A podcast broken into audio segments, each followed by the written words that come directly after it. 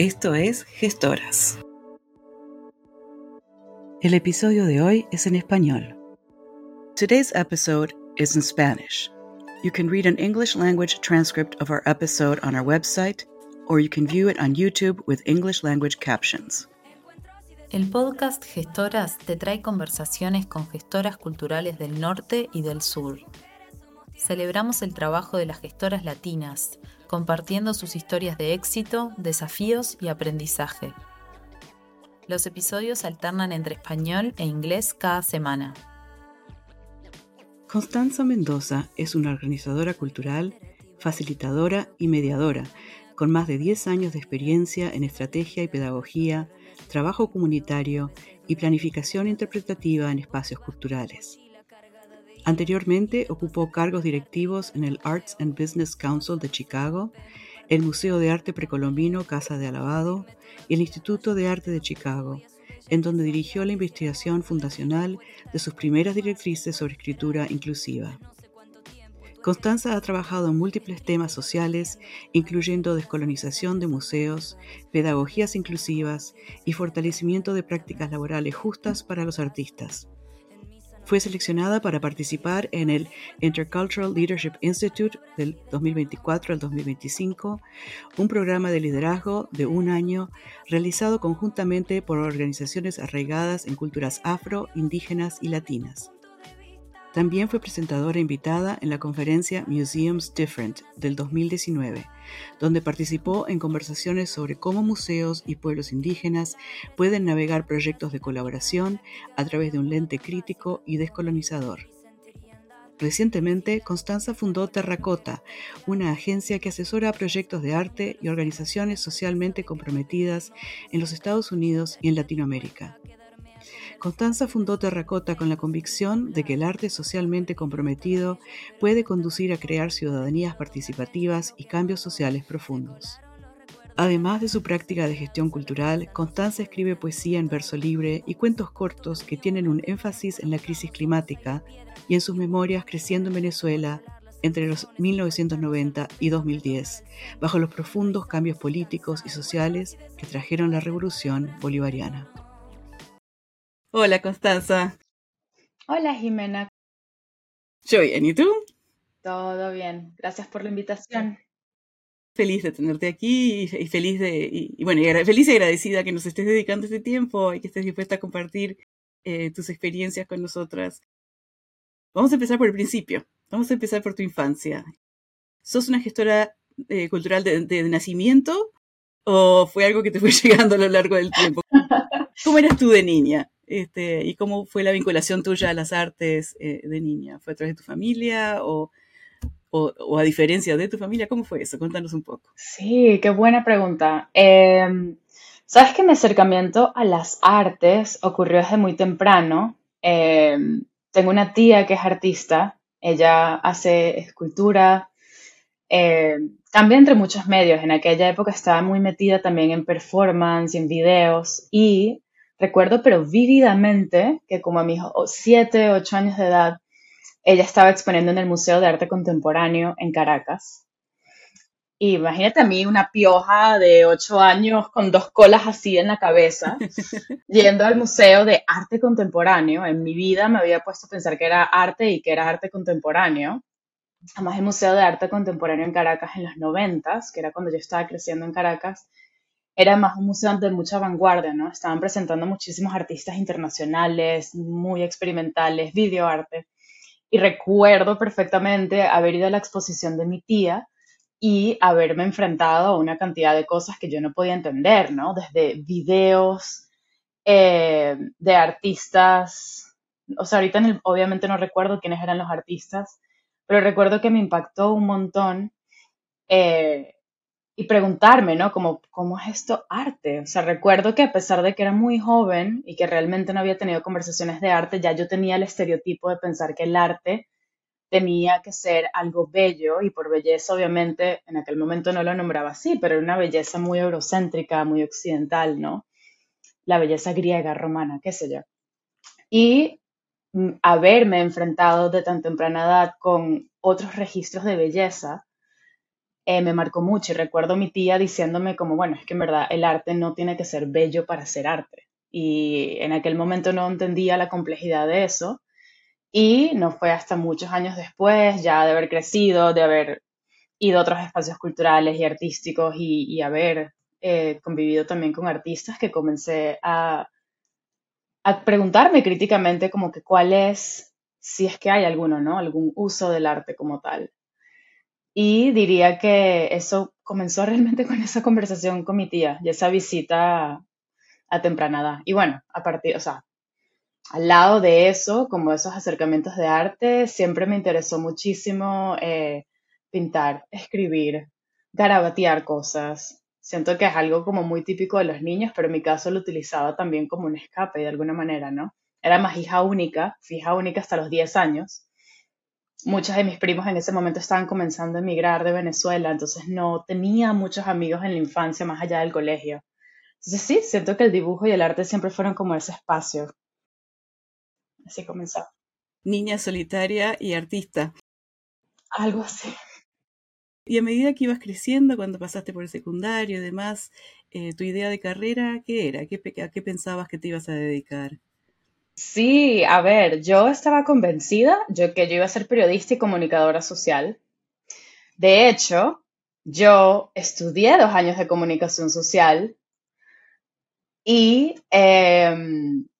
yo estaba convencida, además la escritura siempre me ha gustado, me di cuenta en la carrera que la escritura periodística como tal, o sea, el oficio del periodista es un oficio que admiro y respeto un montón, pero no era el tipo de oficio de escritura que yo me quería dedicar. Y bueno, eso sumado a otras experiencias de migración, yo también me fui muy temprano de Venezuela, yo migré a Francia, de hecho, cuando tenía 20, 21 años, y cuando llegué a Francia y continué la carrera de comunicación social, me di cuenta que definitivamente no era por ahí. Además que la carrera de comunicación social en Francia era una carrera además muy técnica, mucho de radio y televisión y cómo entender los medios desde las industrias creativas, pero como muy técnicas, no tenía como ese lado quizás un poquito más humanista de filosofía y de literatura que yo había comenzado a ver en Venezuela y dije, no, aquí no es. Y fue, de hecho, un día tomando una clase de historia del arte que dije, wow, en verdad nunca me había planteado de manera seria. Y bueno, esas son otras conversaciones que podemos hablar porque nunca me había planteado de manera seria haberme dedicado al estudio de las artes o al hacer arte. Pero fue en ese momento que decidí, después de haber entrado a esa clase, y yo sé que suena casi que romántico, pero en verdad sí fue así. Fue después de haber entrado a esa clase que dije, esto es. O sea, era una combinación, y a pesar de que hoy en día pienso muy diferente de la historia del arte y podemos hablar de cómo la historia del arte se le enseña en Francia, que tiene sus propios lentes y sesgos, en ese momento era algo que me apasionaba enteramente. Así que no me lo había planteado nunca como algo que iba a hacer y ya fue de grande que decidí hacer como esa transición de comunicación a las artes. A las artes, y fue una transición que siguió, ¿no? Entonces ahora la transición fue de comunicación a las artes, pero ahora estás en gestión cultural, y me interesa mucho cómo fue ese camino. Antes de irnos de Francia, que nos vamos a ir en un momento en tu historia, me interesa mucho saber qué otro tipo de diferencias o culturales o de enfoque, ¿con qué te encontraste? Que o no te cerraban o que te dieron para pensar en una forma diferente. Sí, wow. Yo diría que, y esto quizás se relaciona un poquito a tu pregunta de antes de cómo pasé de las artes a la gestión cultural. Y es que estudiando la carrera de Historia del Arte en Francia, primero la Historia del Arte como tal me pareció una carrera muy estrecha, ¿no? Una carrera, al menos como yo la había practicado y me la estaban enseñando en ese momento en Francia, se dedicaba exclusivamente al estudio de las artes a partir de una historia europea, una supuesta historia universalista, pero que no era universalista, sino que traía un lente muy eurocéntrico, ¿no? Además, excesivamente colonizador, o sea, la idea de que sí hay una comprensión de lo que son las bellas artes y aparte de eso no hay bellas artes. Haber escuchado realmente microagresiones de muchos profesores alrededor de artes que no eran artes europeas. O sea, yo Nunca se me va a olvidar en una clase haber escuchado a un profesor hablar de las supuestas artes prehispánicas, que bueno, ya de por sí los términos que se utilizan en la historia del arte para referirse a las artes son un poquito problemáticos, pero recuerdo a este profesor hablando de las artes prehispánicas y realmente lo que causaba curiosidad acerca, por ejemplo, de, recuerdo que era una clase sobre, me parece que era arte inca, si no me equivoco, y este era un profesor blanco, francés, cis, ¿no? Que iba como turista a hacer excavaciones arqueológicas una vez al año y súper exótico para él estas aventuras en la jungla. Y por lo tanto experto.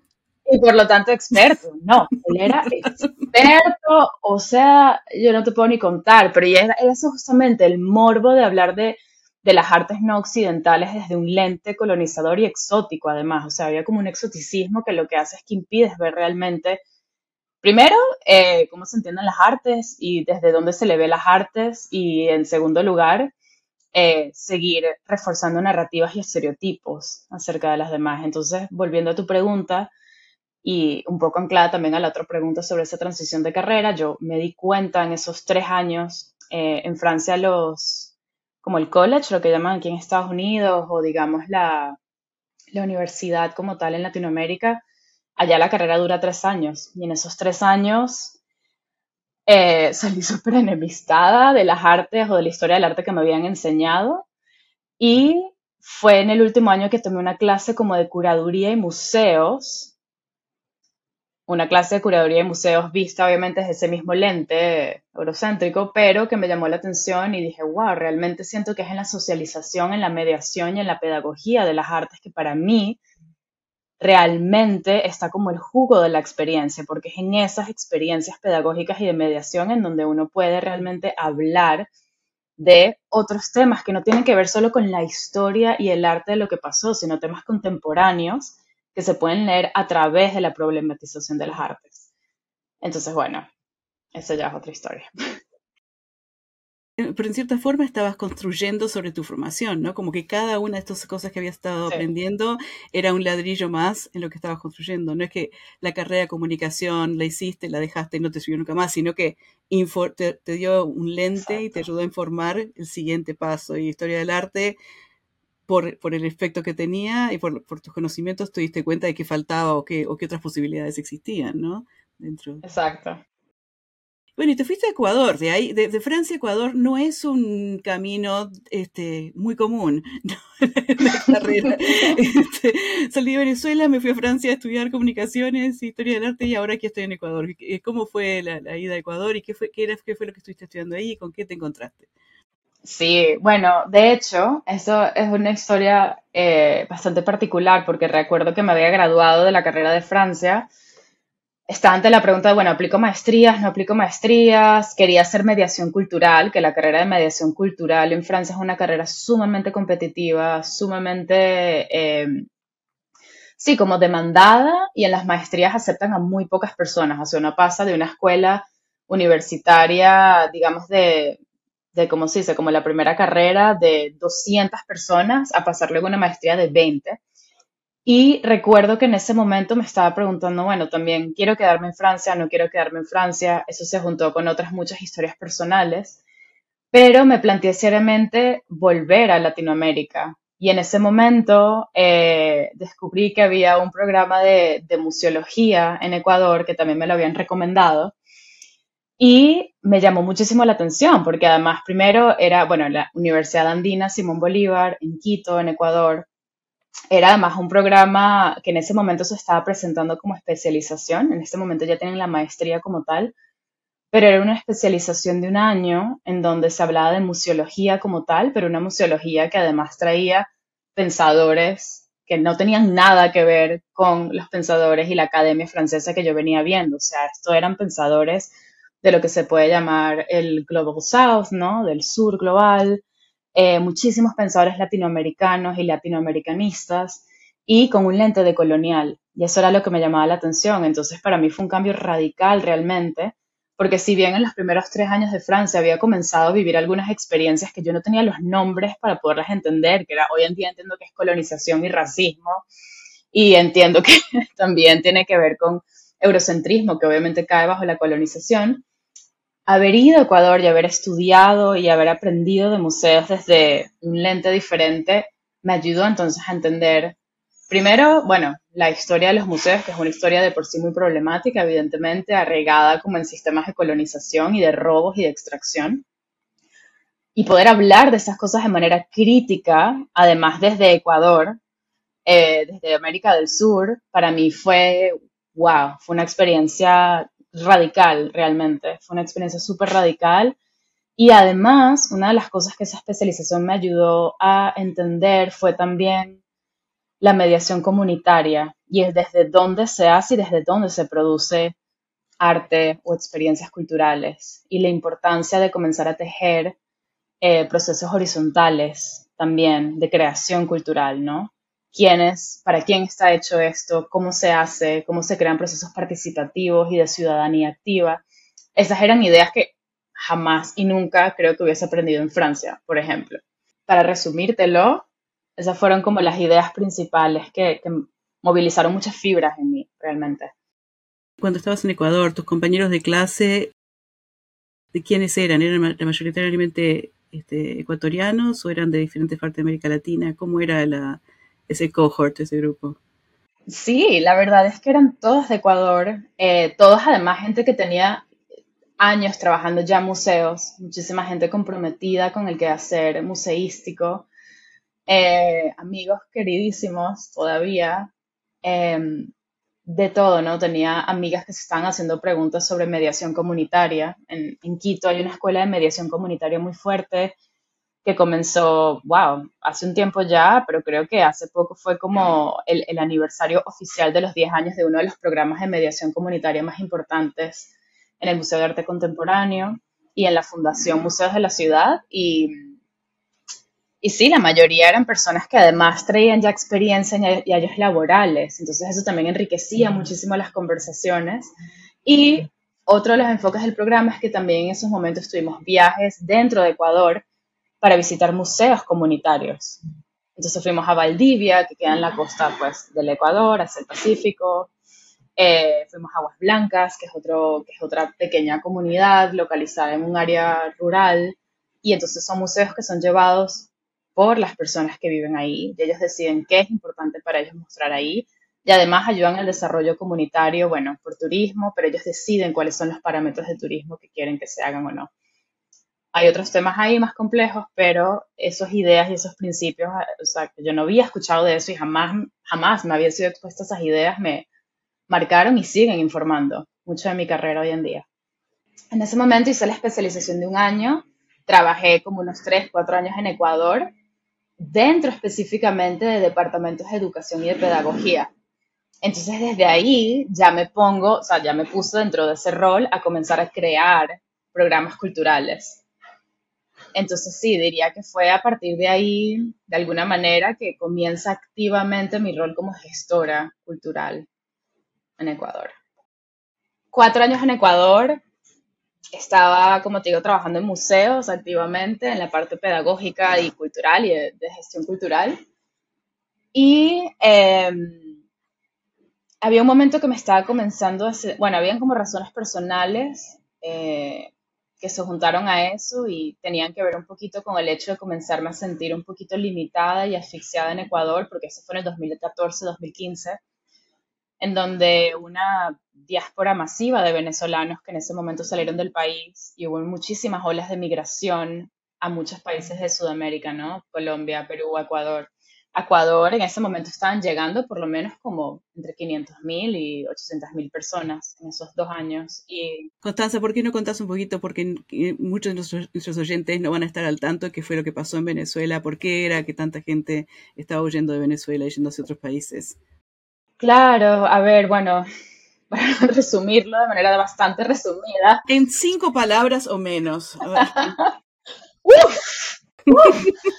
Bueno, en ese momento el expresidente de Chávez en ese momento, que era Hugo Chávez, murió en el 2013 y se nombró un nuevo presidente que era Nicolás Maduro, que sigue siendo presidente de Venezuela, y hubo una depreciación, bueno, más que una depreciación, una crisis económica fatal por varios factores internos de administración en Venezuela, pero también factores externos como sanciones de Estados Unidos, muchísima corrupción y mala administración, y comenzó a haber, bueno, además de eso también había un mercado de moneda y de cambio de moneda que afectó muchísimo, y bueno, más las sanciones de Estados Unidos afectaron muchísimo la economía local, y se estaba comenzando a ver de manera más pronunciada la falta de alimentos y de bienes de primera necesidad en Venezuela, y eso, bueno, llevó a muchísima gente a tener que irse del país, y lo estoy resumiendo bastante y lo estoy simplificando bastante. Así que tú en Ecuador te estabas encontrando con muchos de tus compatriotas. Sí, muchísimos. Y claro, el problema, bueno, sí, digamos que había una ola masiva de muchísimos venezolanos que están llegando, y con eso también se comenzaron a producir muchísimos actos de xenofobia en Ecuador. Había una xenofobia bastante grande en ese momento. Hay que entender también que hay unas diferencias culturales muy importantes. O sea, muchos de los venezolanos que venían a Ecuador eran venezolanos como de la costa caribeña, la mayoría, otros también del occidente y el oriente del país, pero hay una cosa entre la cultura caribeña y andina, y Quito siendo una ciudad andina, ¿no? Que creo que también hay como bastantes cuestiones culturales que afectan la interpretación de muchas cosas, pero bueno, además de eso también choques culturales por otras cuestiones y, en fin, o sea, también muchísimas narrativas oficiales alrededor de la criminalidad en Ecuador y como antes supuestamente era un país perfecto y empeoró de un día para otro por culpa de los venezolanos y los inmigrantes y típicas narrativas, ¿no? De xenofobia que no solamente son típicas de que están pasando en ese Ecuador, sino son típicas de otros movimientos masivos de inmigración y de refugiados, ¿no? Sí. Pero en ese momento yo sí me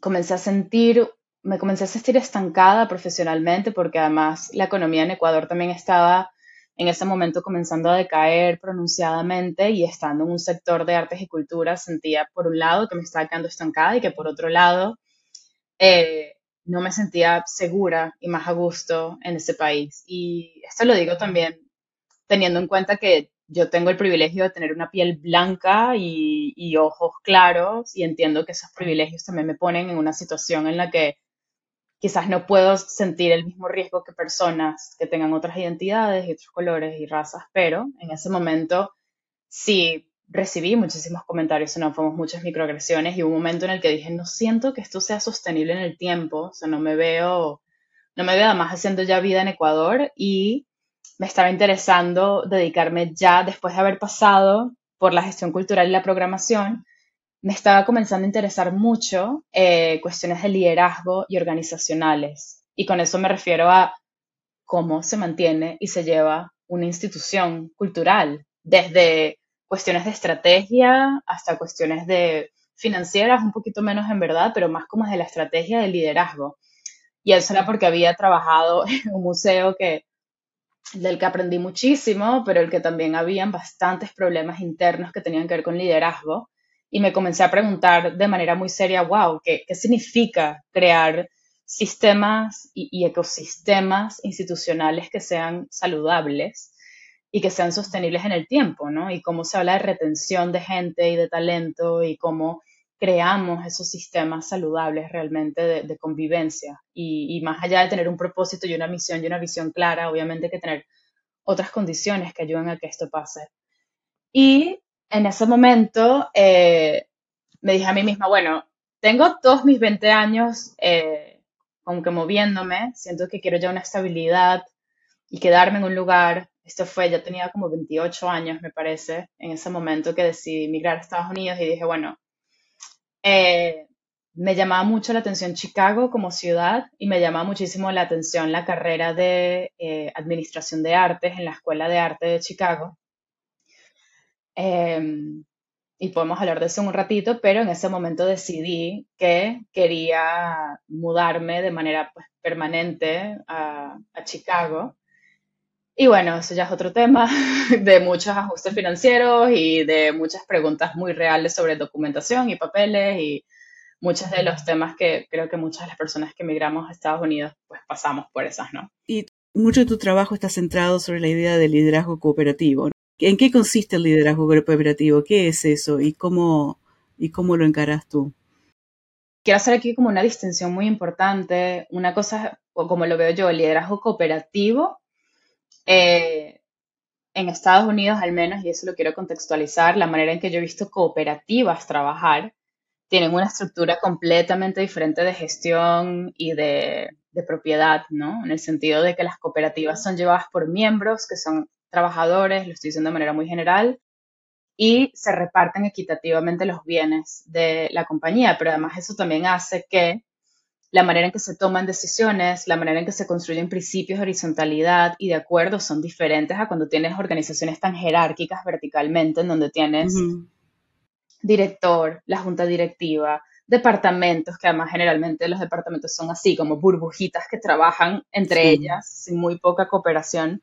Y cuando se trata más de liderazgo, hay muchísimos principios de las cooperativas que me llaman mucho la atención, que tienen que ver justamente con cómo se toman decisiones, cómo se entiende el liderazgo, cómo se entienden roles y responsabilidades además, y cómo creas esos sistemas que sean transversales de comunicación entre personas sin depender en esos departamentos como súper pequeños. Y eso lo que hace al final es que crea primero un ecosistema como de más interdependencia, en donde comienzas a darte cuenta cómo tu rol se comparte o depende, o también crea, como estructuras en las que tienes que pensar de manera más sistémica sobre cómo tu rol es tan importante y el de los demás también, para poder mantener la visión de ese lugar. ¿Qué fue lo que te aportó una educación formal en gestión cultural y qué cosas fue qué pensamientos te provocaron? Creo que la maestría de Administración de Arte está muy arraigada evidentemente en el contexto de cómo funcionan las non-profits, ¿no? Las organizaciones sin fines de lucro en Estados Unidos. ¡Wow! O sea, eso también fue un cambio radical, porque como operan las non-profits y como operan generalmente las sin fines de lucro en Estados Unidos, hay como varias estructuras de poder muy grandes que yo no había visto hasta ese momento en Latinoamérica o incluso en Francia, ¿no? En Francia es un lugar en donde mucho el financiamiento hacia instituciones de arte son o privados o públicos. En Ecuador, públicos, algunos de ellos, o privados completamente, o sea, como los extremos. Y bueno, en Estados Unidos tienes el tema de la filantropía, ¿no? Y las fundaciones que dan dinero, fundaciones de familia, etcétera. Entonces, bueno, creo que la maestría de Administración de Artes me ayudó a entender nuevos modelos de pensar el impacto social y de pensar sobre recursos y de pensar sobre financiamiento en general. Y yo todavía no, o sea, digamos que tengo como sentimientos encontrados con el rol de la filantropía e incluso el mismo rol de cómo se entiende el impacto social en Estados Unidos, e incluso también los recursos. Como uno entiende los recursos en Latinoamérica es radicalmente diferente a cómo uno entiende los recursos en Estados Unidos, ¿no? Sí, no tiene nada que ver cómo entendemos los recursos en América Latina y cómo los entienden aquí. Es completamente distinto. Es completamente distinto. Es hasta ridículamente distinto, ¿no? Totalmente, sí. Es absurdo. Pero una de las cosas también que me gustó específicamente en Chicago es que en Chicago es una ciudad en donde además las artes, a diferencia de otras ciudades en Estados Unidos, si bien hay como una esfera de arte comercial, o sea, hay muchas galerías y arte comercial en Chicago, hay también muchísimas artes que se hacen en intersección con otros temas sociales que son muy importantes, ¿no? Temas de justicia racial, temas de inclusión, temas de equidad, y eso me llamó mucho la atención de haber venido a hacer la maestría también en Chicago. Ahora, el Instituto de Arte como tal, el museo como tal, sí, o sea, creo que yo estuve un año ahí haciendo un programa como como un fellowship, ¿no? Y estuve en el departamento de educación y, bueno, hay mucho que decir, ¿no? O sea, el Instituto de Arte de Chicago, así como muchos otros museos, está el rol del docente, que el rol de docente generalmente era llevado, eso cambió ahorita en el Museo de Arte de aquí de Chicago, pero eran llevados en ese momento por voluntarios. Como es muy típico también en el sector de sin fines de lucro en Estados Unidos, que mucha de la labor es voluntaria, en fin. Y claro, quien tiene el lujo de poder ser voluntario o quien necesita ser voluntario para poder obtener experiencias profesionales es otra pregunta, ¿no? Pero en ese caso, el programa de docencia era llevado por muchísimas personas que sí, que eran voluntarios, muchos de ellos eran personas ya mayores de edad, que estaban retiradas, que querían como dar a la comunidad y eran amantes del arte, son amantes del arte. Y a mí eso me llamaba mucho la atención, pensar que las personas que están socializando el arte en líneas generales eran personas que tenían su propia formación artística, pero que también traen, lo que yo estaba viendo era que traían muchísimos ideales muy eurocéntricos también sobre el arte, en la mayoría de los casos, ¿no? Y bueno, también parte de hacer ese programa fue liderar un proyecto que tenía que ver con lenguaje inclusivo. O sea, el Instituto de Arte de Chicago ha sido criticado por muchas cosas. Una de ellas es, bueno, cómo se formó la colección del museo, pero otra de ellas es también justamente a veces el lente colonizador, ¿no? Poner y exhibir obras de arte de pueblos indígenas y nativos sin incluso traer a la mesa a personas indígenas o nativas que puedan hablar de la propia colección o de los objetos que están ahí. Entonces fue para mí un proyecto súper enriquecedor y que obviamente el haber venido desde Ecuador con otros ideales de comunidad, de horizontalidad, de quién habla por quién, de narrativa, me ayudó mucho a poder ayudar de esa manera. Entonces, sí, diría que para recapitular un poco, o sea, ese programa de maestría me ayudó sobre todo a darme cuenta de cómo funciona aquí el sin fines de lucro, el sector sin fines de lucro y qué significa eso, qué estructuras de poder además crea. Tú habrás formado tu consultora, Terracotta, que tiene una filosofía muy particular. ¿Nos puedes contar un poco de dónde nace Terracotta, a qué necesidad responde y cuál es tu filosofía de trabajo? Sí, a ver, me gradué de la maestría, para un poco de contexto, en el 2020, ¿no? En pleno COVID, literalmente COVID. Yo me gradué en mayo del 2020, COVID oficialmente, cuando nos pusieron a todos en cuarentena, fue creo que finales de marzo, en abril. Así que mis últimos meses de la maestría fueron online, ¿no? Fueron todos en línea. Y tengo algún tiempo trabajando ya en varias organizaciones de arte aquí, pero ya específicamente en el lado de consultoría y de asesoría. Entonces, sí, antes estaba involucrada específicamente y realmente mi carrera más que nada había sido en museos, y específicamente en la gestión de museos, que tienen como obviamente muchas particularidades por cómo están conformados los museos. Hoy en día trabajo más bien tiempo completo en una organización que se dedica a dar asesoría y consultoría. Sin embargo, una de las cosas que yo había notado, y que no es solamente exclusiva de esa organización en la que trabajo, pero que lo veo mucho también, es que hay esta idea de que las non-profits, sobre todo organizaciones muy pequeñas, y con eso me refiero a organizaciones llevadas entre 2, 3 personas a tiempo completo, a veces una persona a tiempo parcial y otra a tiempo parcial, con presupuestos muy bajos, apagando fuegos, en donde tienes que obviamente hacer de todo un poco, que además no es por nada, pero ese es un poquito lo que yo había venido conociendo en toda mi vida, en verdad. En Ecuador también era así, o sea, no.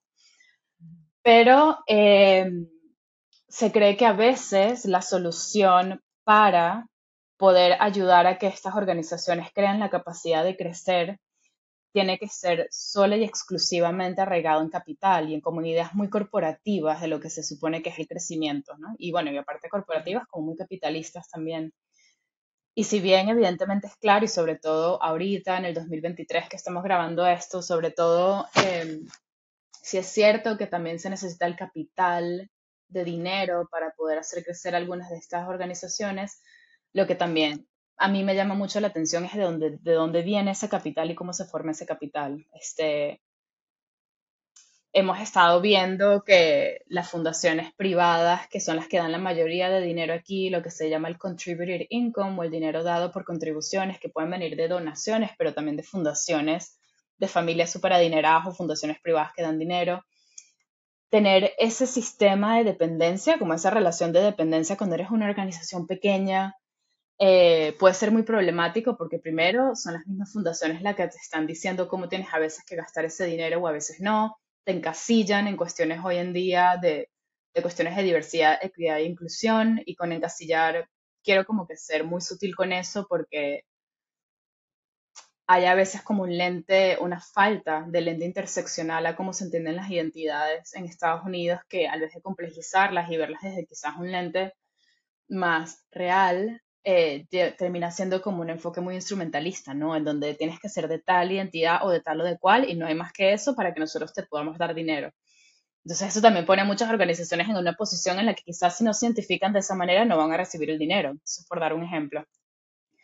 Pero para mí era fundamental además no solamente pensar en esas estructuras de dinero y de dónde viene el dinero y los recursos, etcétera, pero también el liderazgo. Y a mí particularmente un tema súper importante para mí es el tema de justicia social y cómo el arte y las culturas o la gestión cultural pueden utilizarse como un vehículo de justicia social. Y eso es, de nuevo, como un valor muy marcado en mí. Y Terracotta nace desde ahí. Terracotta nace primero desde el querer apoyar a organizaciones y artistas que estén trabajando desde un lente de justicia social. Y en segundo lugar, apoyar con asesoría y acompañamiento sostenido en el tiempo. Otra de las cosas que también me he dado cuenta es que muchas organizaciones aquí trabajan de mucho, o sea, trabajan mucho de te ayudo una vez y ya, y perfecto, pero cuando tienes organizaciones pequeñas de arte, el ayudarte una vez no funciona. Hay mucho de implementación y mucho de acompañamiento que ayuda a tener a alguien ahí, ¿no? Entonces Terracotta nace también desde ofrecer como un acompañamiento más sostenido a organizaciones pequeñas y específicamente en temas de estrategia, de programación cultural y de lo que se llama aquí como el community outreach o engagement, que como yo lo veo, es más como cómo se crean procesos horizontales y de participación ciudadana ante ciertas comunidades y ciertas poblaciones. Constanza, tú hablabas que el sector sin fines de lucro en Estados Unidos está muy encasillado por lo que las fundaciones entienden, ¿no? Por una organización que o es digna de fondos o que califica como para obtener fondos. Muchas veces eso no es el caso de las organizaciones pequeñas, que no tienen acceso, como decías tú, a cierto tipo de fondos, a cierto tipo de apoyos. ¿Podés contarnos un poco más de eso? De cuál es la falta de conexión que tú ves entre el dinero que hay en las fundaciones, las posibilidades que hay y las organizaciones pequeñas, y qué es lo que las organizaciones pequeñas más precisarían en términos de apoyo que hoy por hoy no existe? Sí, wow, hay bastante, sí, es un tema complicado y hay mucho que decir porque, por un lado, y para dar un contexto, ¿no? Y un escenario más grande, y voy a hablar específicamente de Chicago, que es lo que más conozco, pero tiene fundaciones en artes y cultura, ¿no? Fundaciones que apoyan artes y cultura, y dentro de esas fundaciones tienes también como lineamientos ideológicos muy distintas entre ellas. Tienes fundaciones que apoyan las artes por las artes, desde un término muy técnico y mucho de maestría y la disciplina del arte y la instrucción del arte. Tiene fundaciones que más bien están más enfocadas en apoyar a organizaciones indígenas, afros o latinas específicamente, y es su manera de redistribuir riquezas a poblaciones que han sido históricamente diezmadas, o sea, de las cuales han extraído muchísimo dinero y fondos y recursos. Y cómo el sistema funciona generalmente es que tienen estos, los llamados grants, ¿no? O subvenciones. Depende de cada organización y fundación cómo lo prefieran hacer, pero generalmente cada año hay ciclos de financiamiento con diferentes tipos de prioridades y diferentes tipos de lineamientos. Entonces, por dar un ejemplo, no sé, hay organizaciones que lo hacen por proyecto, ¿no? Es muy típico dar subvenciones por proyectos. Entonces, por ejemplo, ¿quieres apoyar a un proyecto específico nuevo? Aplica esa fundación y el proyecto puede ser, yo no sé, queremos hacer una exposición de arte en tal comunidad. Buenísimo. Lo que está pasando ahorita en el 2023, sobre todo con organizaciones pequeñas de arte, es que uno, el tiempo y la labor que toma para preparar y aplicar a estas subvenciones es enorme. Y te lo digo yo también porque yo apoyo a varias organizaciones también con esta escritura de subvenciones o aplicaciones a subvenciones. Y es una labor enorme porque no solamente tienes que preparar un caso sobre la organización y la visión y su misión de financiamiento, sino que además tienes que demostrar cómo esas organizaciones pequeñas tienen la capacidad para recibir el dinero y sustentar ese crecimiento, ¿no? Y poder sostener la labor de la organización. Y los procesos de aplicaciones toman mucho tiempo, son muy complicados, y ni hablemos de a nivel federal, ¿no? El National Endowment for the Arts, National Endowment of the Humanities, son procesos además muy técnicos, con muchísimas pequeñas notas y pies de página, o sea, en fin. Es cierto que muchas de estas fundaciones han estado preguntando de manera más crítica cómo cambian sus prioridades de financiamiento y cómo hacen los procesos de aplicación para que sean menos engorrosos y menos demandantes. Pero la realidad es que muchas organizaciones pequeñas de arte ni siquiera tienen una persona a tiempo completo o a tiempo parcial que las ayude a recaudar y aplicar a estas cuestiones. Entonces ves generalmente que el director artístico, el que hace marketing, el que sea, tiene que además dedicarse a esta otra labor que es bastante demandante y dura todo el año. O sea, realmente... Es cierto que hay como ciclos de aplicaciones que son más fuertes que otras durante el año, pero en líneas generales siempre tienes que estar haciendo algo. Y eso solamente es cuando estamos hablando de contribuciones de dinero por medio de fundaciones. Olvídate de fundraising, olvídate de otros tipos de financiamiento que no sean por subvenciones.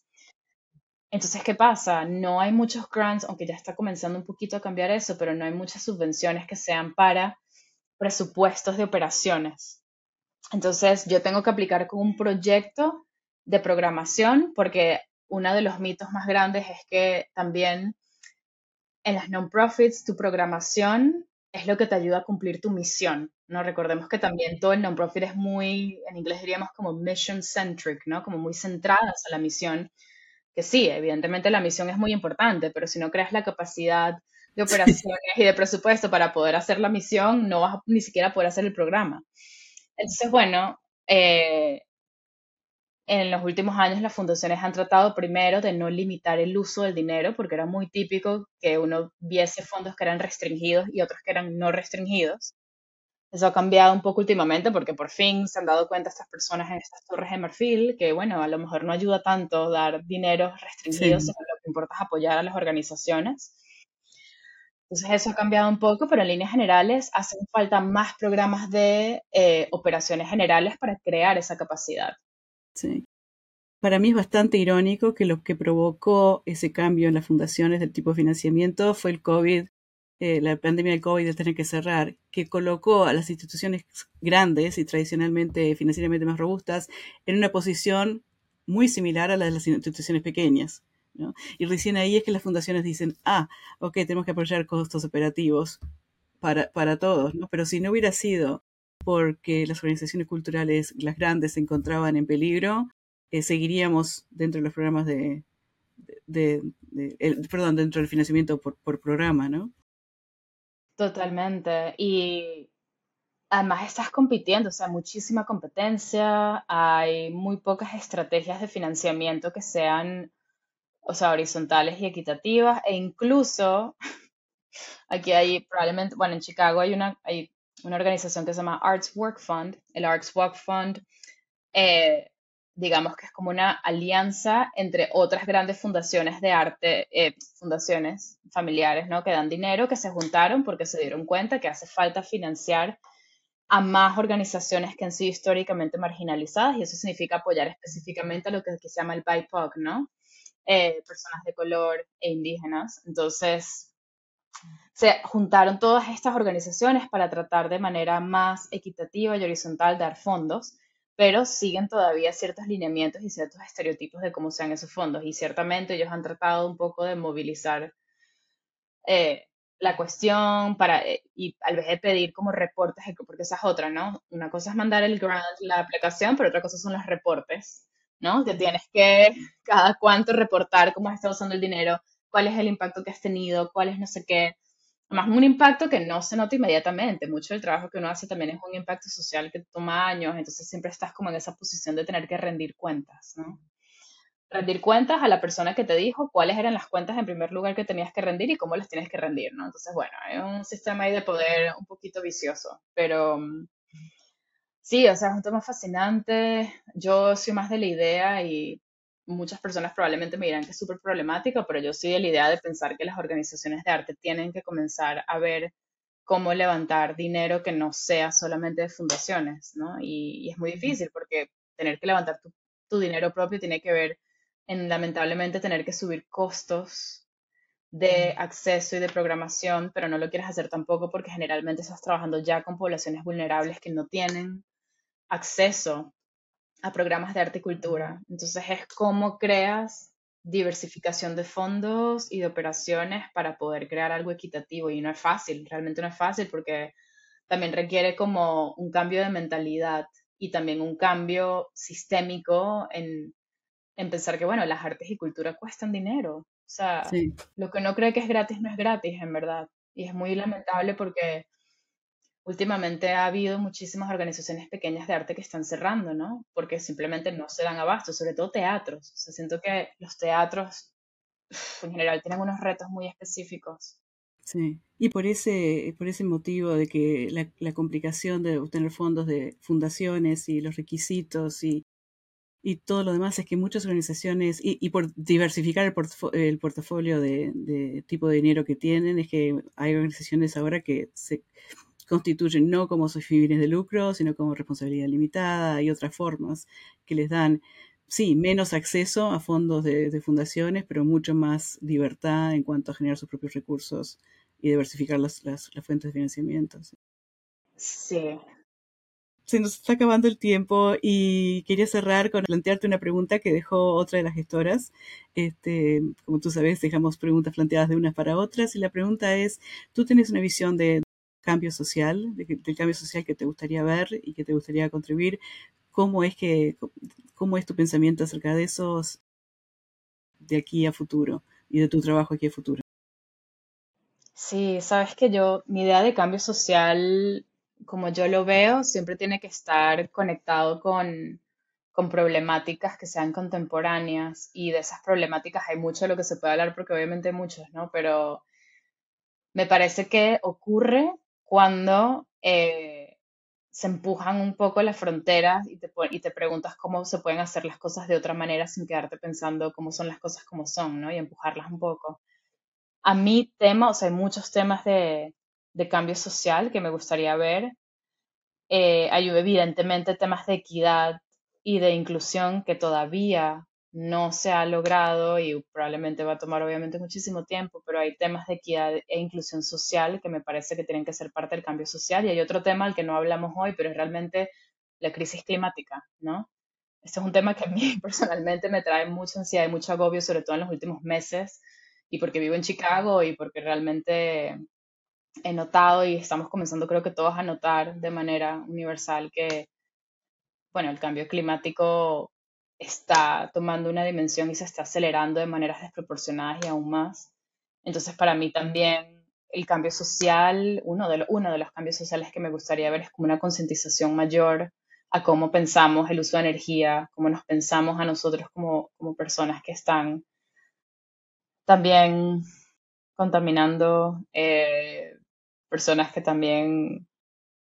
bueno, es un tema difícil, incluso ahorita no tengo las palabras para hablarlo de manera articulada, porque es un tema del que todavía no pienso mucho y no hay soluciones fáciles ni inmediatas, y lamentablemente los que podrían tener mayor impacto y los que tienen una responsabilidad más grande no les importa.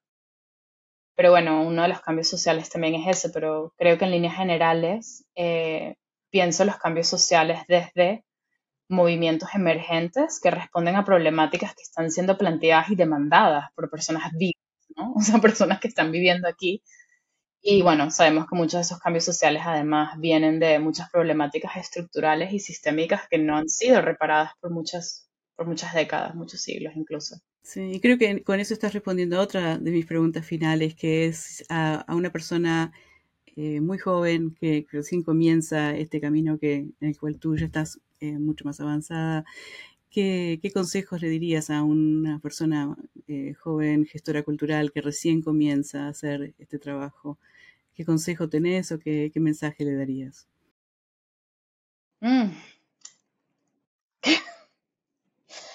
Creo que le diría... Bueno, creo que... Y eso responde mucho a mis experiencias personales. Creo que como hay todavía narrativas muy dañinas dentro de las artes, alrededor de la labor, alrededor de lo que uno hace y que tiene que ser gratis o no tiene que ser gratis, creo que le pediría que ponga límites alrededor de su propio tiempo y alrededor de su propia labor. Y límites no me refiero solamente económicos en el sentido de cobra por tu trabajo, me refiero también a límites emocionales.